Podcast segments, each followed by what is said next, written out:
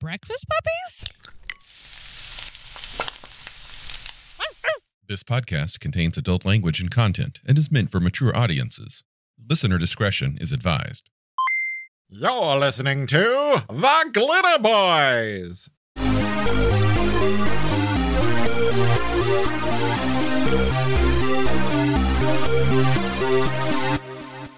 So, this is going to be kind of a free-form discussion.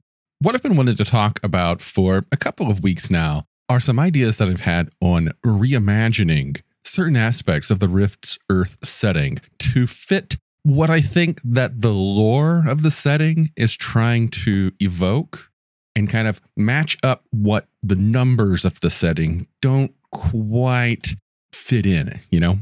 Now, this is probably something that's going to be unique to Rifts. This won't be a, a port to D&D or anything else like that. And I think that's just because of the sheer size and scope of of Rifts. With so much data, there there has to be some sort of, of baseline. What are you thinking here? I'm I, I'm I'm thinking that there are a lot of points in in Rifts that do not add with with other points in Rifts or or even in Palladium, as Rifts is the the drawn together world for all of Palladium. Things that are supposed to be, you know, incredibly fast in one world are not incredibly fast in another. Things that are supposed to be incredibly strong in one world are not incredibly strong in other. Histories that are supposed to be ancient and powerful are oh oh what's up young blood you just fall in the cell block kind of when you get them to Rifts so there there's there i don't know a solution for it because again it's such a massive massive world that Palladium has. So I'm very interested in hearing your thoughts. When we were playing our games, unfortunately, the campaigns that we have been playing in ended up getting terminated, mainly due to scheduling issues. But when those games were running, I still now remember certain issues that I had running the game, and they weren't mechanical in nature. The Palladium mechanics, as confusing as some people can find them, and as you know um, haphazard the their their arrangement can be in the books i feel that they actually run pretty well once you're sitting at the table and rolling the dice but there are aspects of rift's earth that never quite sat right with me. So let's just go through some things here. It's going to kind of sound like a little bit of a gripe list. It's really not. I love rifts and i love rift's earth. I want to take these things that were bothering me and giving me hitches in my GMing and present them in a way that I think other GMs might actually appreciate. Cool. So let's just do it list style here. We'll start from the top. The number one item on my list in my mind is speed and distance. The lore of Rift Earth, right there in the bits from Erin Tarn describing the setting and distances between towns and how very thinly populated it is like, you know, you'll get a town and that town will have some supplies, and then the next town will be multiple hundreds of miles away. Okay. Multiple hundreds of miles covers a lot of distance on Earth's globe. Like, I drove across the country in a few days in a Chevy S10 pickup truck from the far east coast to the far west coast, and it wasn't quite 3,000 miles. Where are these hundreds upon hundreds upon hundreds of towns if they're all hundreds upon hundreds of miles apart. It doesn't quite add up. And then you look at these these vehicles that are commonly available right there in the first book that have speeds that go, you know, top speeds of multiple hundreds of miles per hour, you know, move up to Mach 1 or stuff like that. There's no limitation on travel at that point, other than there might be a monster in between. But you know what? If you can go that fucking fast, outfly the monster, monster and get to gone. the next yeah. It certain aspects of it, the, the, logistics of Rift's Earth just never quite worked well in my brain. I just couldn't quite rationalize the world as presented with the story that I wanted to tell. Does that make right. sense? It it does, but is is Erin Tarn still happening now? So maybe uh, like Erin Tarn is contemporary, right? She's the, she's alive now. These are things that are happening now in these histories and in all these forwards. Yes. Okay. That does make it problematic. Maybe she really enjoys the health benefits of walking. I, I, I don't I don't know.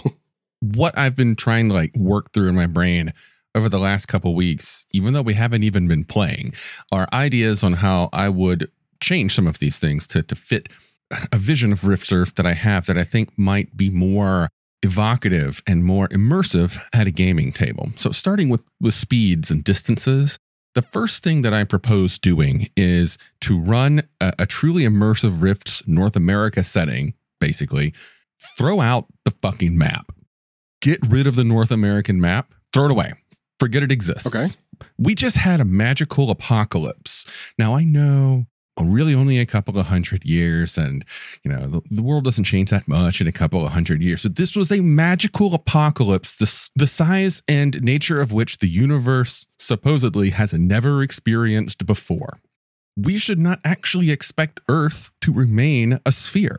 I mean, you can have it whatever you want, but there should just not be the expectations that anything that we know from today should exist. I was, I'm sorry, I was just thinking we just picked up the uh, the whole flat Earth movement there. Yeah. Okay. Let's make it a flat Earth. Uh, what I did in my campaign, actually, that the players eventually discovered is that I made it a flat Earth. I made it an infinite plane like the rift's earth that they knew existed in a way and they could like travel certain distances away. But i knew that if the players decided to finally leave north america they would start discovering brand new lands and new things beyond the boundaries of their continents. Wait uh, no wait i'm i'm curious as a player in that campaign elaborate more. So abel gets a wild hair up his ass has had a, quite enough of jimmy's shit right?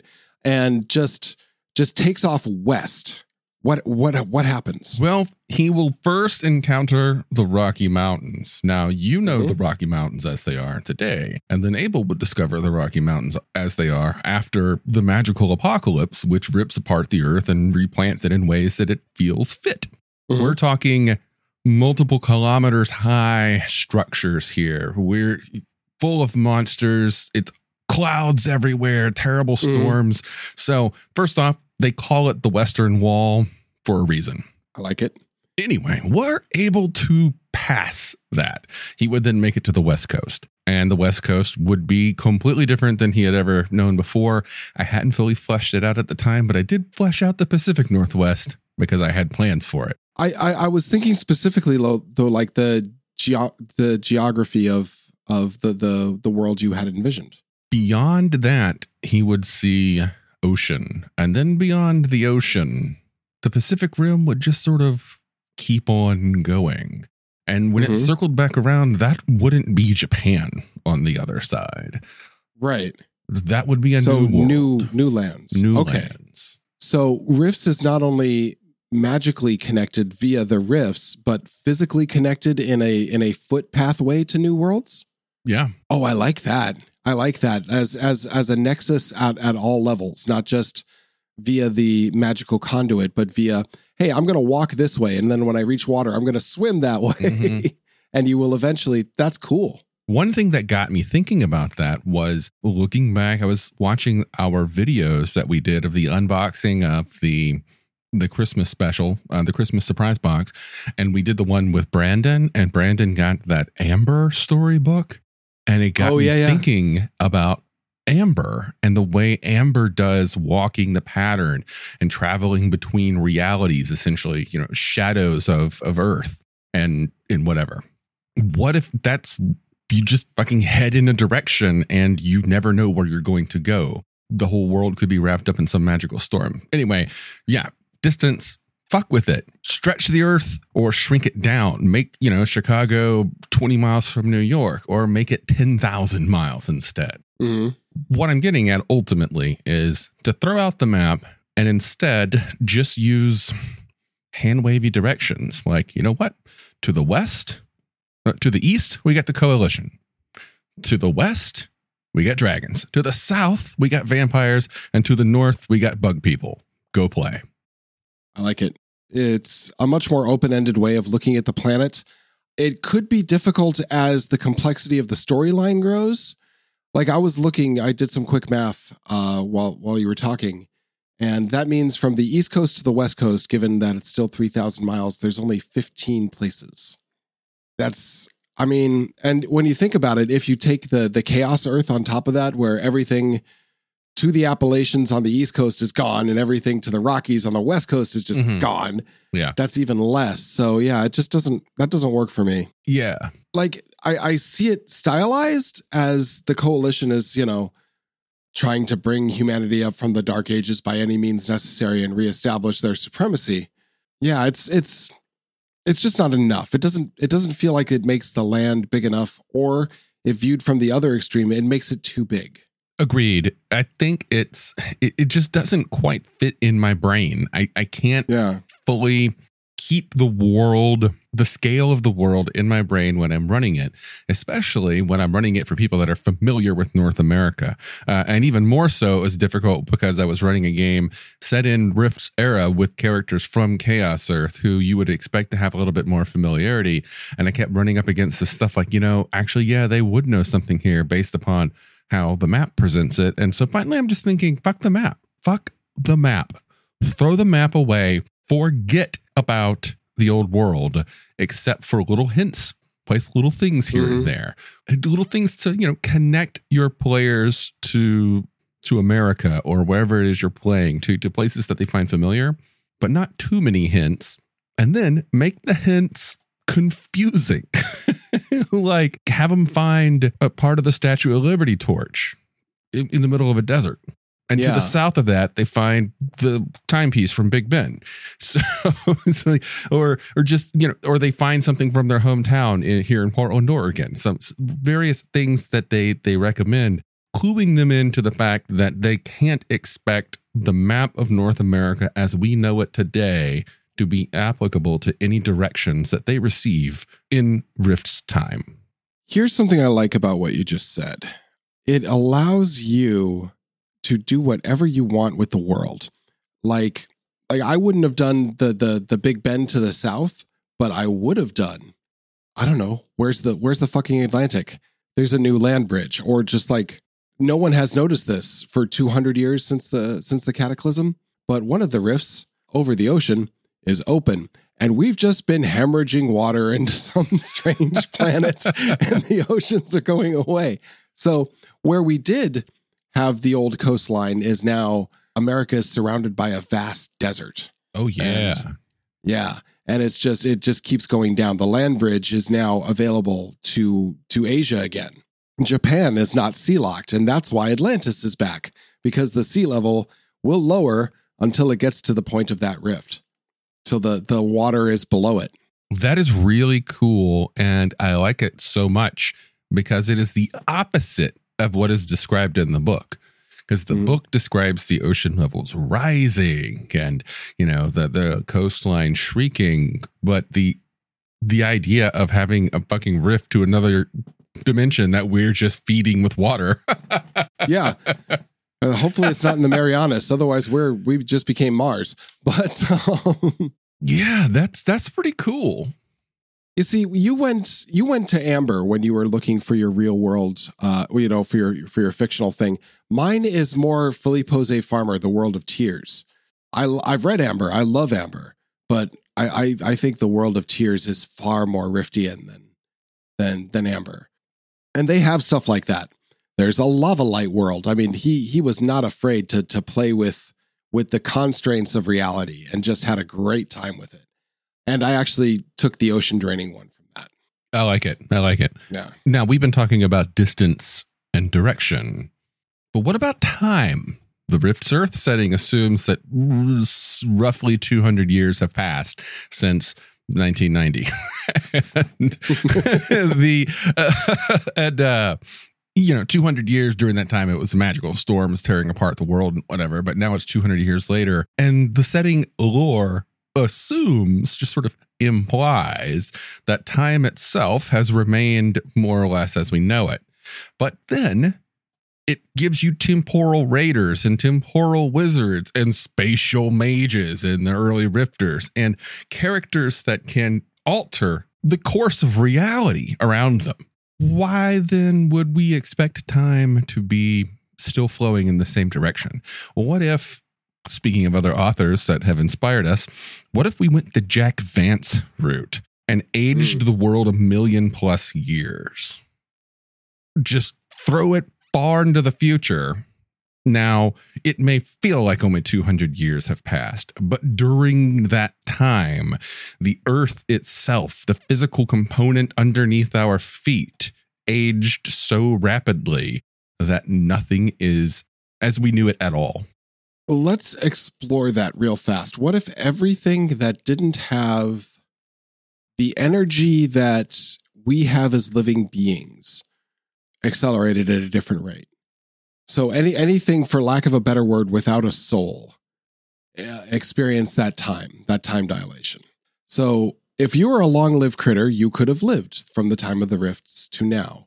If you took, you know, very careful care of yourself and ate right and, you know, didn't slap vampires. but if you were that person and you were wandering through the Everglades and you were wondering what the fuck has happened to the Everglades and why is there a giant a giant forest there? Well, it would be because a million years have passed, things have changed, continents have drifted, there has been a lot of volcanic action. That one rift draining the fucking water is has really taken a toll. yeah, it, I, I I like that. I like that on a, on a number of levels because it gives you that the rifts are not only magic as in like evocational or transportative magic, but they they were magic in a uh in a in a in a space time way as well. Like the the the the actual act of that coming back severed the physical connection to space time to things that don't experience it in a conscious way. And then and then oh my god, you can just do anything. Anything you want. yeah. Yeah, yeah, yeah. Yeah, messing with time that way, fucking with players' preconceptions of what the world is like. It's called rifts, god damn it. Like there are magical rifts spewing things from realities that we as human beings right now as players that our brains just aren't built to comprehend. It simply stands to reason and reason, that tricky thing, reason. It simply stands to reason that it would fuck up the world. But then again, reason doesn't necessarily apply in a magical apocalypse. So maybe it fucks the world even more than we right now in this discussion are possibly considering. I, I would say definitely. And I would also say that compared to a lot of other role playing games, Rifts will actually lend itself to these kinds of interpretations because like Rifts is just a guidebook. It's it's it's a hard place to be a rules lawyer uh, because they're like, no, that's just not the way it works. And then, then there's so much contradictory that a lot of it is just left up to the GM to to call on. So if you're having trouble with with space, time, and speed, by all means, you go digging down to the bottom of the planet, find that underpinning that holds the whole structure up, and just kick that shit over and put your own brace in there because you know it's you're supposed to unleash your imagination. Mm-hmm. So do it. What I'm picturing if I had this ability, I'm really not good at Photoshop. If I were, I would have already done this. But imagine this. In front of you, you have the detailed map of Rift's North America. Because it's Photoshop and it's layers and you, you built it this way, you go through and you just take that layer that outlines the shape of the continent and you delete it. Just delete the shape of the continent. Okay. But you still got all that stuff on the inside. Just go drag that city five inches north and drag that mountain range 12 inches to the left and then drag something over here and then drag drag drag drag drag drag drag drag drag drag drag drag drag and just move everything in random directions and then very very crappily draw a new outline around it and, and there you have your new map of rifts north america and you can do that to any of the continents in any of the world books I I, I like it. I have a problem with not with not rules lawyering per se in my own in my own playing, but I do have a problem with what is general knowledge and what general knowledge should be and fitting that into the game mechanic of no, I'm sorry, you don't have that skill. But doesn't everyone know that? I think this is a really good way, especially to uh, a Chaos Earth person, of being like, no, no, you do not know that because everything is fucking different. Oh man, yeah. Applying it to Chaos Earth could be pretty awesome. One of the main things of the Chaos Earth theme is that everybody's trying to regroup back to like middle America to, to fortify the the uh, the NEMA bases. Well, imagine this. We're running a Chaos Earth adventure and they're like, "All right, cool. Tomorrow uh, after camp, we're going to go rendezvous with the the team at Checkpoint Alpha. It's 30 miles to the north." All right, we're going to head out first dawn. First dawn comes and Scout comes in and says, Sorry, buddy, it's now 400 miles to the north. I'm like, What the fuck? But it's okay. I made it in 15 minutes on my sky cycle. that, yeah. well played. well played. It's hard, and I think if you start applying the temporal uh, dilation, that that becomes a lot different. Especially if you start thinking extra planar or extra dimensionally. That scout could be gone. That scout could come back next year. Why? I don't know. He just entered a place where the grass was just a little different, and all of a sudden time is flowing backwards, or Yeah. or is is passing on a on a micro scale instead of a macro scale. I mean, there's there's lots of ways because we've added we've taken Earth and we've added magic, and you can do anything with magic because it's magic. I mean, yeah, magic right there. It's the excuse to unleash your imagination in any way that you want. So uh, I've gone pretty far afield here. So that was time and distance. What what else would you like to streamline? There's a concept in old school gaming, specifically the OSR is really into it, and even some people who play modern day variants of D and D that embrace more of the um, the design aspects, you know, built into third ed and later, but they still have this longing for an old school way of doing things, and that concept is the hex crawl. Are you familiar Love with this? hexes? Oh yeah, yeah. Okay. For those not familiar with the hex crawl, basically you start the game with a hex, a single hex of, of you know, a, a six-sided shape in front of you. And that is where your party currently begins the game. And you fill that hex with a location. And then, depending upon how your group wants to start it off, you can either just venture blindly into the unknown or you can pre fill X number of circles radius around that hex with other things. Like there's a forest here and there's a desert over here and whatever. Make rifts a hex crawl. So put a little hex right here. Like put, lay down on your on your your table, your gaming table. Lay down this massive hex map, and right in the middle, put uh, the players wherever they're starting. Like they're starting at the the old NEMA bunker that uh, they they cryo, cryogenically. Yeah, they the popsicles woke up in the NEMA bunker, or they, uh, or it's their hometown. Whatever. If you want to have a base of operations, put a hometown there, and then instead of filling out the area around it, or or maybe you know fill out fill out one circle of hexes around it and then reach like 3d12 hexes in a random direction and put a city that they know is over here somewhere. And then x in another direction some various icons. They don't know what lies between here and there but now we have some targets of exploration. And then go forth and find out what's out there I, I really like that because I've always liked the old school hex generation. I, I actually think that way, not in an actual hex, but in in circles when I uh, when I DM. But I just I just had a thought and it's still developing. But what if to take it back to the other concept uh, of space and time and distance and everything being fucked up? What if magnetic north wasn't magnetic north? What if the planet was knocked off its axis? What if it was rotated 90 degrees so that the North Pole is west? Sure, why not? I mean, our Earth's magnetic field does shift. And that's without magic. Yeah, it just does it naturally on its own. That was actually one of the uh, plot points in the Tales from the Loop and Things from the Flood campaigns. Mm-hmm. And that uh, the Tales from the Loop is the, the the techno 1980s that never was, and they had these floating skyships called magnetrine ships that floated around in the the magnet magnetic field of the, the northern hemisphere. But uh, in the 90s, that field shifts, and all of those ships are now just left floating or crash dead into the ground, useless.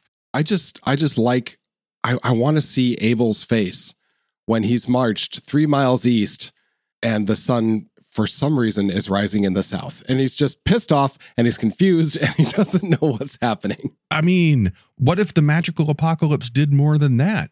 It changed the orbit of the planet, it changed its rotation. We're not even orbiting the original sun anymore. God damn. Why is the day 30 hours long? Yeah. It's just, yeah, yeah, yeah, yeah. Just, anyway, unleash your imagination. Have fun. You know, if, if if if the world feels too familiar and people are kind of taking advantage of that, well then that was just the safe zone that they've explored so far. Out here, past this little stand of of trees, shit gets really weird. This was a calm area in the coming of the rifts. But well, beyond this, shit's fucked. I would like to add a mechanical idea, a proposal, if you will. Going back to what I was saying very early on about how the vehicle speeds have always bothered me in Rifts, my proposal uh, would be for GMs who want to impose a little bit more of a survival based or a bit of scarcity to their game and uh, actually have distances be something that matter to the group. Take the speeds of a vehicle in Rift. That top speed right there, divide it by half. And the number that you get is its top maximum not going to damage the vehicle speed. And even that, Hmm. not something you want to do for an extended period of time because it's going to have difficulty of controlling the vehicle at that high speed. Now, go back to that original max speed. That's its redline speed. That's its, if you maintain this speed for more than a few minutes at a time, your vehicle might fall apart underneath you speed. Or you're going to smack into a tree that you just didn't see coming because you were looking at the last tree you just dodged. I too watched Return of the Jedi and GMs, I'm pretty sure all of you have as well.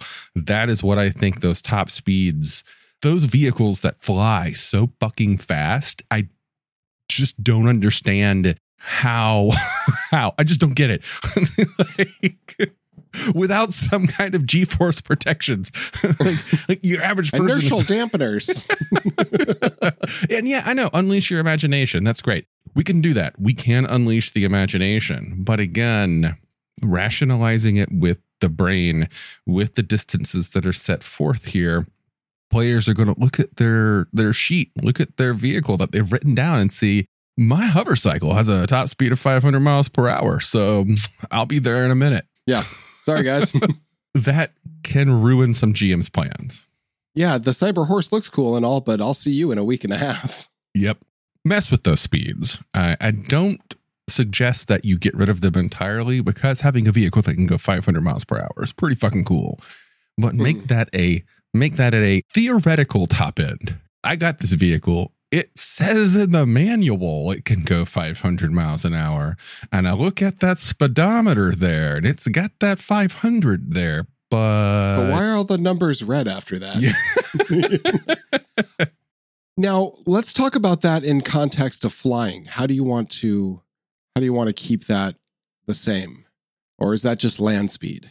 it's unless we're getting real deep into the physics of it, it's really just going to be by the crow flies speed. Okay. So just direct distances. The the trick to that is to filling the air with just as many obstacles as you put on the ground. So if Mm. the players can fly to too many places, but you as the GM don't want that to be something that they just immediately do, like, all right, cool. Well, we'll be at the next town in 10 minutes and uh, we'll go get some reinforcements and we'll be here and we've solved all the problems. And the adventure that you had planned for us is uh, null and void kind of thing. If you want to avoid that, put obstacles whichever direction they take. Don't fly through the clouds. Those clouds might not be as um, permeable as you think. Yeah. that that that cloud up ahead could actually be a very fat monster that they just slam into. Or the city of the jellyfish people. the city of the jellyfish people in Rift's New West, they have these these super super super super tall spider things which which yank people out of the sky and one of my favorite monsters by the way. And of course, dragons. Yeah, fucking, Fake dragons. Let us let us never never forget dragons. I like it. Another way to do it would be just like classes of speed.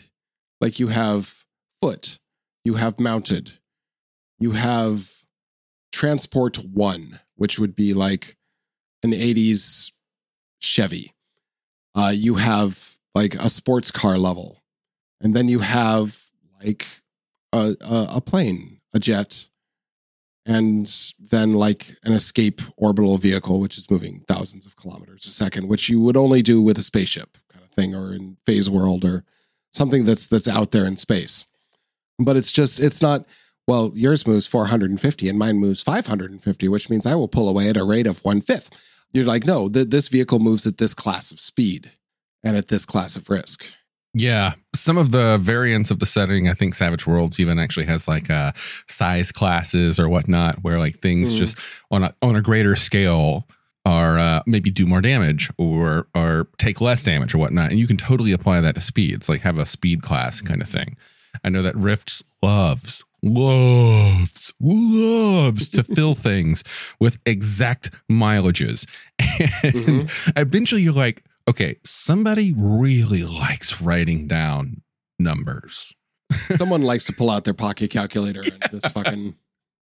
Yeah, someone really likes writing down speeds and weights and things. And I really think that you as a GM should just sort of take a lot of that stuff with a grain of salt. And I know a player might get super excited about their 500 miles per hour hover bike, but We do.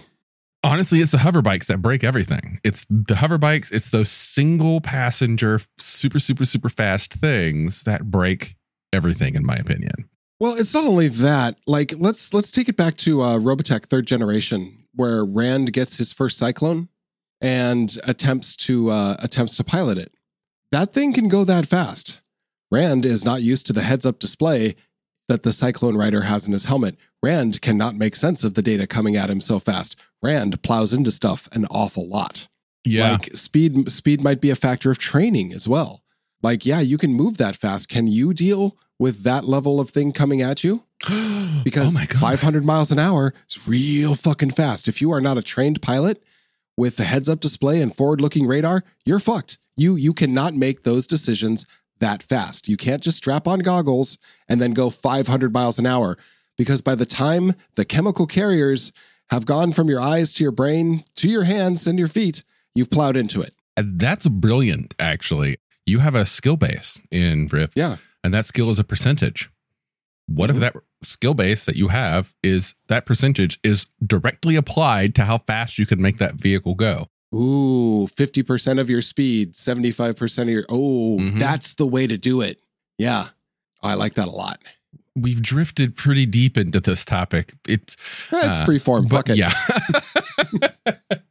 but it does tie in directly to one of the things, which is distance. And when the players have the ability to cover vast distances, you either need to reassess how you are describing those distances or take your game to another level. Like if if they are covering vast distances, then maybe it's maybe it's time to take them out of their hometown area and move them to a global scale.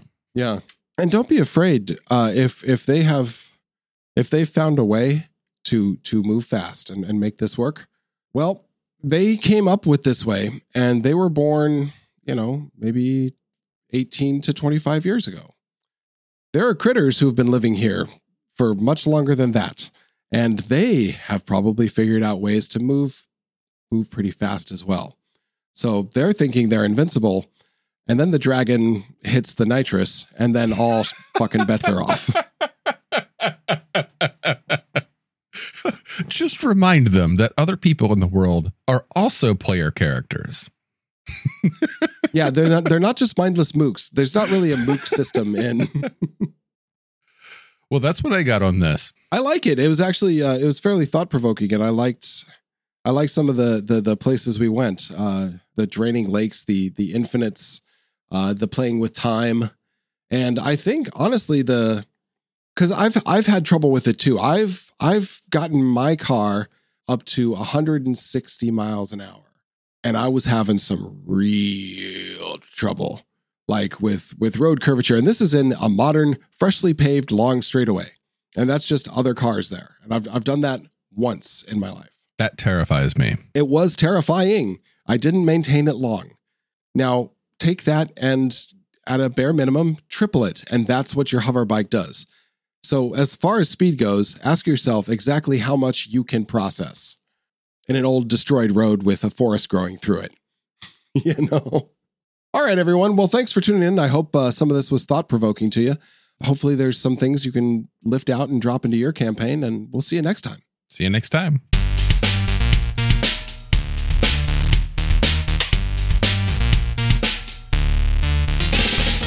You've been listening to The Glitter Boys, a Palladium Books fan podcast. Glitter Boys, Rifts, the Megaverse, and all other such topics are the property of Kevin Siembieda and Palladium Books. Please buy all their stuff and help keep them in print and making more games. You can order directly at palladiumbooks.com, and their entire catalog is available digitally at DriveThruRPG as well. Our opening music is 8 Bit Bass and Lead by Furby Guy from freesound.org. This closing music is Caravana by Phillip Gross, available at freemusicarchive.org. All sound effects used are self made or acquired via Creative Commons Zero license. If you like what you have heard, find us on Twitter and Facebook as The Glitter Boys. That's B O I S. And check us out online at breakfastpuppies.com slash glitterboys. And also join us on the Breakfast Puppies Network Discord at breakfastpuppies.com slash discord. And if you want to help us out, please spread the word and help us build a community. Thanks again for listening. We'll catch you next time.